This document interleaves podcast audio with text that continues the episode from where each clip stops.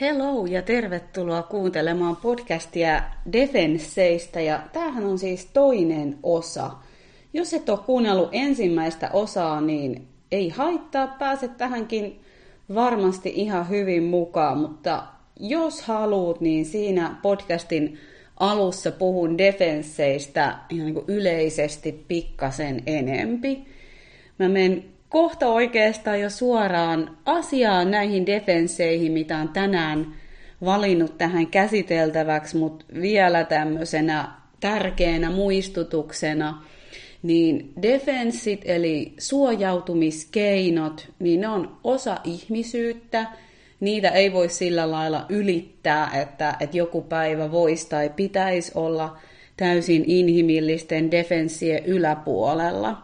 Eli mä niin kuin ajattelen näin, että näihin kannattaa suhtautua yhtenä osana ihmisyyttä ja se, että näistä alkaa tulla tietoisemmaksi, niin voi lisätä sellaista vastuullisuutta siihen itsetuntemukseen. että näiden defenssien havaitseminen itsessä voi oikeasti auttaa ymmärtää itseään, että et hetkinen, että silloin kun mun mielessä tapahtuu tällaisia suojamekanismeja, niin mitäköhän siellä takana oikeasti on. Mä pidän defenssejä myös niin semmoisena suurena ihmisyyden, tai ehkä ei ihmisyyden, vaan luonnon viisautena. Ja mä oon aiemmin siis ollut hirmu vihanen omille defensseilleni ja hävennyt niitä. Nyt mä taas osaan nähdä ne niin, että, että ne on ihan todella osa sitä biologista viisautta, haluta suojata psyykettä asioilta, mitä ei ole ehkä ollut resursseja tai voimavaroja katsoa tai kohdata. Mutta mä ajattelen, että osa sellaista rakastavaa, vastuullista aikuisuutta on kuitenkin tänä päivänä alkaa tarkastella, että hei, tässä hetkessä mulla kuitenkin useimmiten on voimavaroja kohdata niitä kipeitä asioita. Mä en koskaan kannusta sellaiseen kauhean niin puskutraktorikaiveluun, ihan myös siksi, että, että koska ne, niiden defenssien tarkoitus on suojata, niin, niin silloin meidän tietoisuuden viisauskin toimii niin, että meille tulee näkyville asioita sitä tahtia, mitä me ollaan valmis niitä käsittelemään.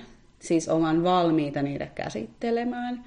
Totta kai me voidaan vähän itteemme lempeästi pysäyttää ja, ja ehkä hennosti tuupatakin katsomaan, että hei, mitenköhän tämän defenssin takana on. Mutta semmoinen niinku repivä, liian repivä tapa, niin ei lisää sitä turvaa, joka kuitenkin aika monen meidän kohdalla on semmoinen vajavainen.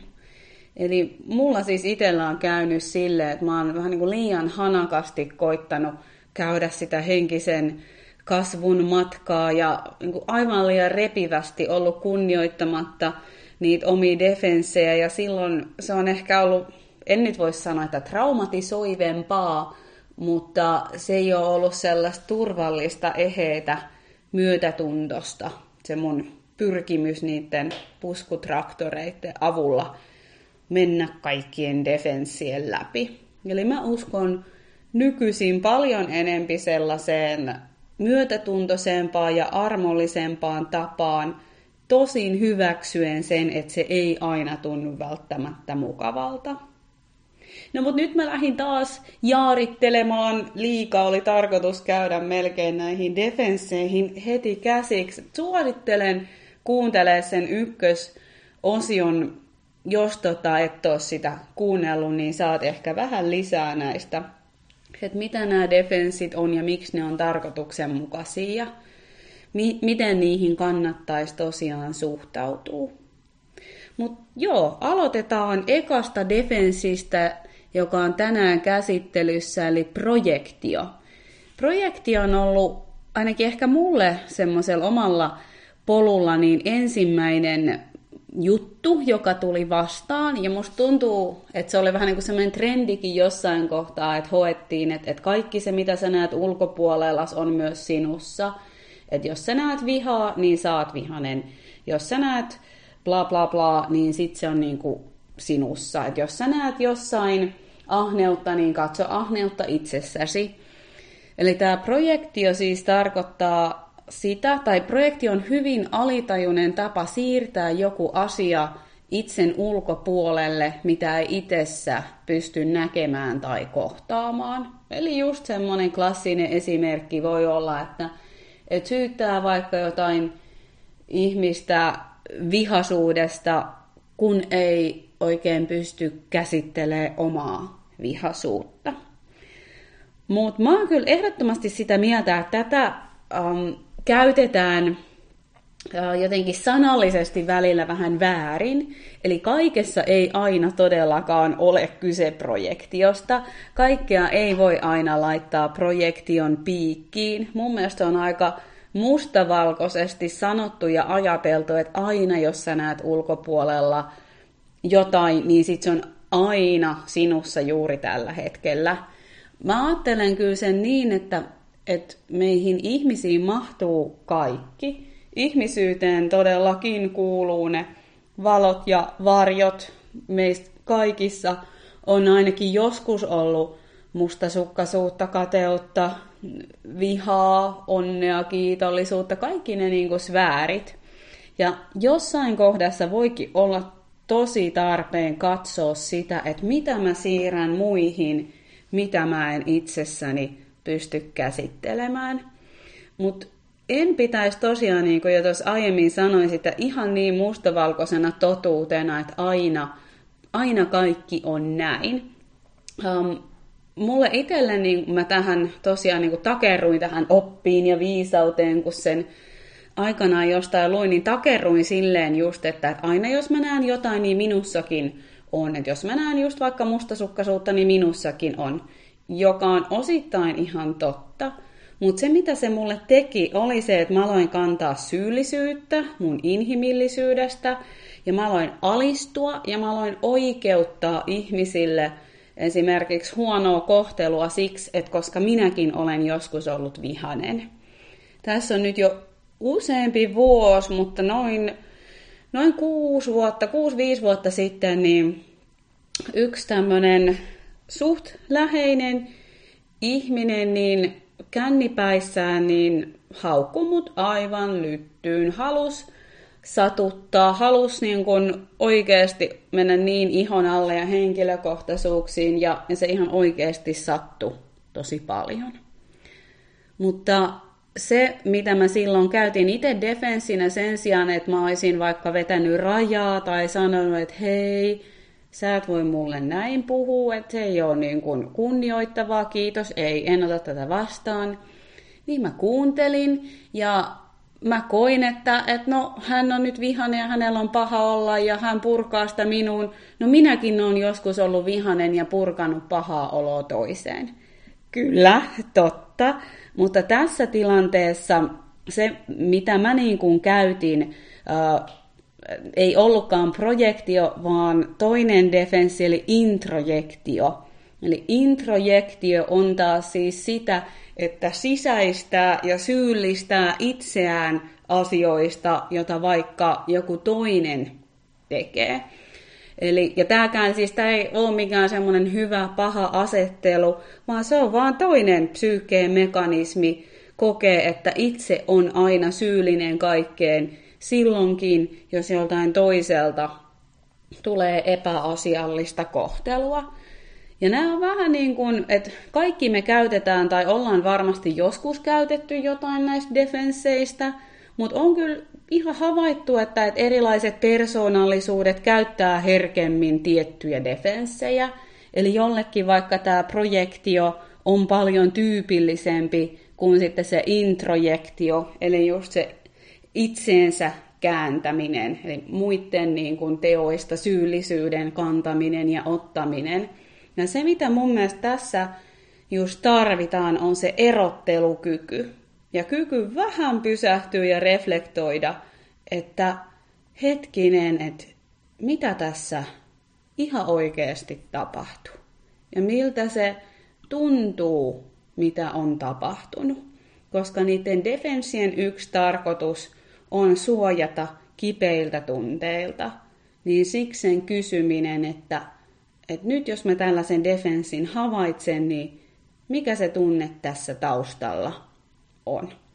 Mulle se introjektio on tosi tuttu ja se just usein nousee silloin, kun mä koen, että mä oon jotenkin syyllinen, häpeällinen, riittämätön. Se on niinku just semmoinen keino välttää menemästä siihen tunteeseen, on menemällä siihen mentaaliseen itsensä syyttämiseen. Ja tosiaan niin se projisointihan ei tarkoita, että me aina projisoidaan vaan jotenkin tällaisia vaikeita tai vähän hankalina pidettyjä piirteitä, vaan yksi myös aika semmoinen tyypillinen ilmiö on, että projisoidaan johonkin toiseen myös jotain sellaista positiivista, mitä ei itsessä myöskään halua nähdä. Eli joku tai uskalla nähdä. Eli se on aika hämmentävää, että miten paljon myös meitä ihmisiä voi pelottaa nähdä se oma hyvyys ja, ja taipumukset omiin lahjakulmiin ja piirteisiin. Ihminen ei todellakaan ole vaan toista hyvää tai pahaa valoa tai varjoa, vaan meihin kyllä mahtuu ne ihan molemmat sävyt ja tosi monesti ainakin itse huomaa mun työssä ja, ja asiakkaissa ja tietty itsessäni just sen, että on niin paljon helpompi nähdä niitä omia haasteita ja vaikeuksia. Ja sit voi just olla, että tulee joku tämmöinen, että projisoi vaikka nyt kumppaniin tai kaveriin tai vaikka johonkin henkilöön, ketä ei olisi ikinä nähnyt, että hänessä näkee vaikka jonkun rehellisyyden tai aitouden tai mitä hyvänsä, mitä ei ihan itsessä uskalla sitten jotenkin nähdä. Mutta joo, kannattaa vähän tutkailla omia projektioita ja, ja introjektioita. Kummankaan näiden nouseminen ei ole merkki viallisuudesta, vaan enempikin, jos näitä huomaa, niin se on ehkä hetki sitten vähän pysähtyy. Voi olla, että itselle on hyvä kehittää jotkut semmoiset reality check kysymykset, että millä tavallaan tekee sen pienen reflektoinnin. Esimerkiksi mun persoonatyyppi on tosi taipuvainen siihen introjektioon ja, ja se her- herkästi mussa vaan laukee, niin mulla on tietyt semmoiset omat kysymykset, että millä mä sitten niinku tarkastelen sitä, että onko tässä nyt kyse siitä introjektiosta vai onks, onko niinku, tämä asia oikeasti mun vastuulla. Ja sitten joskus mä tarvitsen siihen myös ulkopuolista apua, työnohjausta tai jotain vastaavaa reflektointia, jos mä en ole edelleenkään ihan varma, että mistä siinä asiassa on oikeastaan kyse. Sitten toinen tai kolmas defenssi on tämmöinen hurja sanayhdistelmä kuin projektiivinen identifikaatio.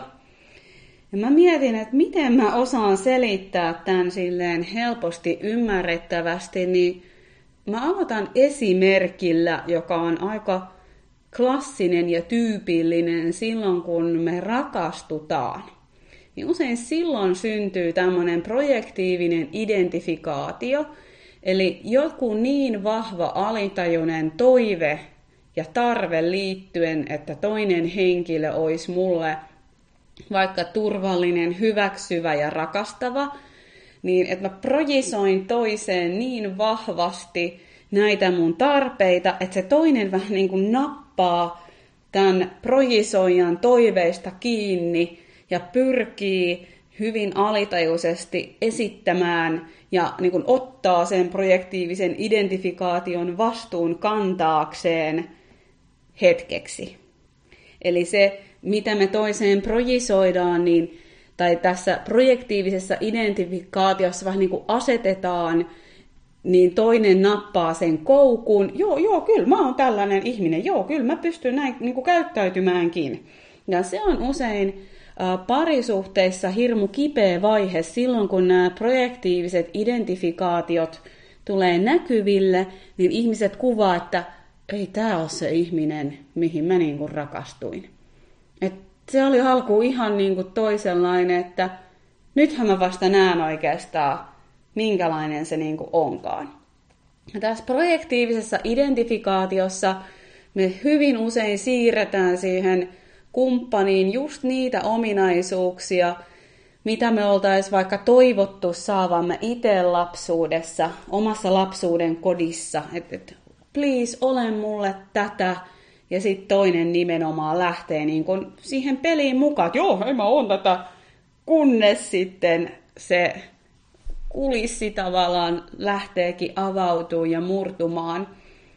Ja tota, tämä on ollut mulle itselle parisuhteessa ihan hirveä kriisin ja shokin paikka niin kuin nähdä, että et hitto, että mitä tässä on tapahtunut. Ja projektiivisen identifikaatio, niin siihen liittyy aina niin kuin semmoinen kiireen tunne, paine, joka saattaa sotkeutua innostukseen ja kuvitelmaan, että tämä on vaan niin kuin intohimosta, kun siinä todellisuudessa on, onkin sitten se kiireen tunne niin kuin taustalla.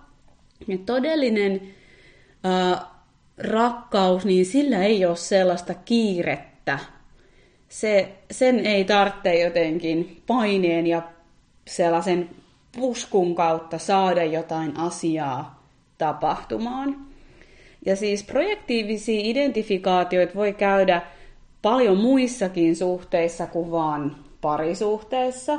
Et myös vaikka terapeutin ja kun asiakkaan suhteessa näitä voi tulla, näitä voi tulla ystävyyssuhteissa, näitä voi tulla suhteessa esimieheen, mutta idea on siis lyhykäisyydessään se, että, että toinen vähän niin kuin heittää toisen alitajuisesti jonkun koukun, että sä oot tollanen ja toinen lähtee siihen koukkuun mukaan, heittää ehkä vielä oman koukkuunsa, että joo mä oon tällainen ja sä oot tällainen, ja silloin siinä on semmoinen aika kipeäkin sidos, jossa molemmat on ehkä hyvin, hyvin hämillään, että mitä tässä kävi. Ja tota, vielä kerran sanon, että jos näin käy, että tulee tämmöinen projektiivinen identifikaatio, niin se ei ole merkki huonoudesta tai viallisuudesta. Tämä on itse asiassa hyvin, hyvin tavallista – ja yllättävän haastavaa vaan on purkaa näitä projektiivisia identifikaatioita.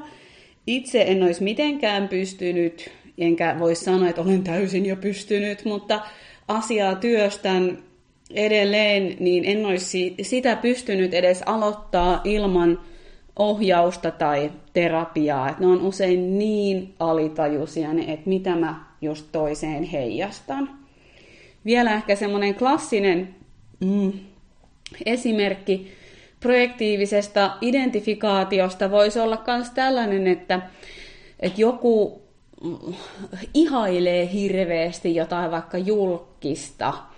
Että tähän julkikseen projisoidaan jotain piirteitä, että, että vitsi, se on niin taitava ja lahjakas ja aina niin ihana ja aina niin sitä ja aina niin tätä. Ja sitten tämä julkistaa projektiivisen identifikaation kohde, niin kuin, että joo, kyllä niin olenkin ja minä olen niin tätä ja, ja saa tavallaan semmoista ehkä vähän valheellista äh, vahvistusta sellaiselle niin kuin omnipotentille, kaikkivoipasuudelle.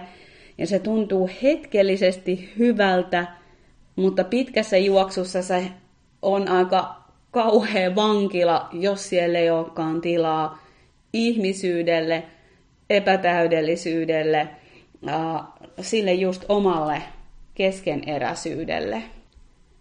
Eli projektiivisessa identifikaatiossa vielä, jos mä osaan jotenkin yhteen lauseeseen tämän tiivistää, niin ihmisen tiedostumaton projektio, joka voi olla vaikka, että että toinen pelastaa mut, niin ohjaa häntä käyttäytymään niin, että taas se projektion kohde alkaa kokea jotain projisoituja tunteita tai yllykkeitä, että hei, että mä pelastan sut. Eli tästä käynnistyy just se koukku, jotka voi olla tosi tosi äh, kipeitä ja hämmentäviä ja en mä nyt tiedä, tuhosa on ehkä vähän väärä sana, mutta että ne saattaa pitää yllä sellaisia suhteita, jotka ei tunnu tasapainoisilta ja sellaisilta, että siellä on jotenkin tilaa myös sille erillisyydelle.